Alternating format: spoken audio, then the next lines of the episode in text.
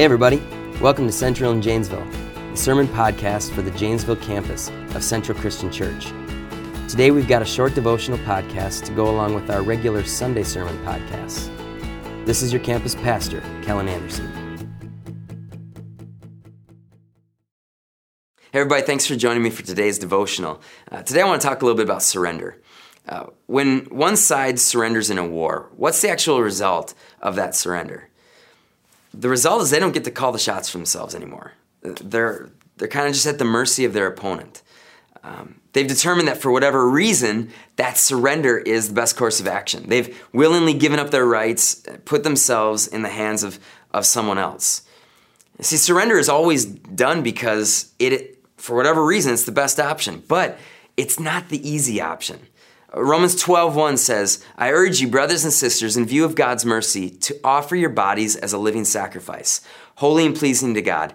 This is your true and proper worship."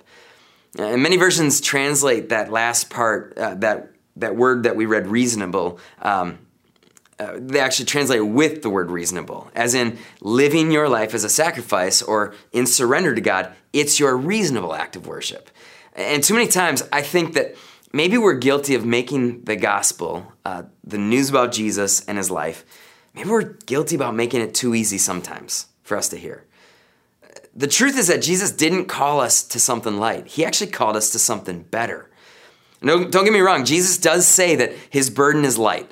Uh, and when you compare the weight of life with Jesus and life without Jesus, life with Jesus, it's always going to come out better. There's a lightness to it. When you've been forgiven of your sins, there's just something, there's something good about that.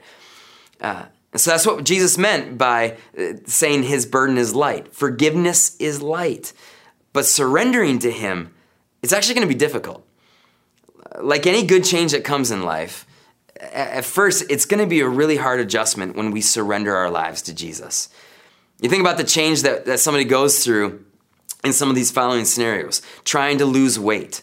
Uh, that is, you've been giving yourself over to food, and to surrender that, that, that can be tough. Uh, breaking from a drug or an alcohol addiction, it's not easy cutting out soda and going to only water, cutting back on your TV watching and spending more time reading, uh, taking more time to pray every day, getting married and having to share with somebody everything in your life, having kids and, and really giving up kind of all your free time by doing that. The bottom line is when you want to make a good change in life, it means that you're going to have to go all in to make it happen, and it's not going to be easy. It's going to be hard. And Jesus used language about life with him as he kind of gave this all-in kind of language. In Matthew 16, he says, it says, Then Jesus said to his disciples, Whoever wants to be my disciple must deny themselves and take up their cross and follow me.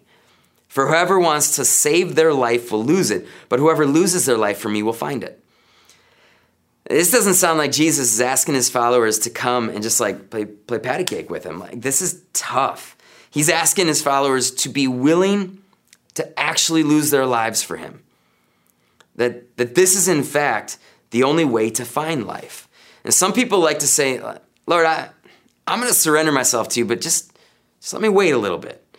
Uh, I know people who they they like they want to commit to things, even to great things. And somebody, some people will be like, "Man, I'm gonna commit to to running cross country next year in high school, and and I want to I want to be great at it." And then the summer comes, and they keep saying, "Man, I'm, I'm gonna start running, I'm, but not today. I'm gonna I'm gonna start running tomorrow." And the cross country season comes, and they haven't been running at all. They're not in great shape, and, and they're not great at it.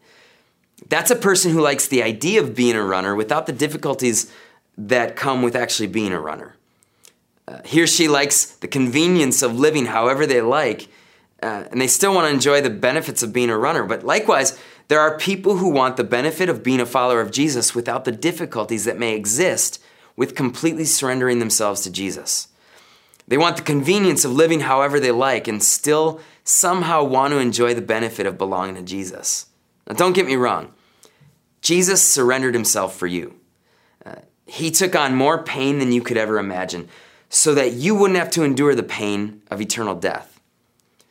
But he also calls us to follow him, to take up our cross, to give up ourselves for him, to actually be willing to lose our lives for him. Matthew 7 14, it says, But small is the gate and narrow the road that leads to life, only a few find it. When you walk your road with Jesus in total surrender, there will be times where it's going to feel like you're walking this walk completely alone. In this life, total surrender to God, it's not easy. It goes against the norm of human behavior. It, it asks us to love God and to love people in a way that's kind of uncomfortable. We have to choose to do things God's way sometimes alone. Or, or we're gonna have to choose we're gonna be choosing to do things the way that everybody else does and, and a lot of times live without the, the approval of God. And so it comes down to this. Do you only want the benefits of God in your life? Or are you only siding with God in order to get to heaven? Or are you willing to be a true follower of Jesus, one who lives in total surrender, one who's willing to take on the difficulties of discipleship in order to that in the end you can receive a greater blessing than you ever thought you could imagine? Here's what I want you to get today. G- surrender is the thing that defines Jesus. He could have he could have been anyone, he could have done anything, and he chose to give up his life on a cross for you. He even asked the Father if there was another way to do it, but ultimately Jesus surrendered to his will. It wasn't the easy way, but it was the best and it was the right way.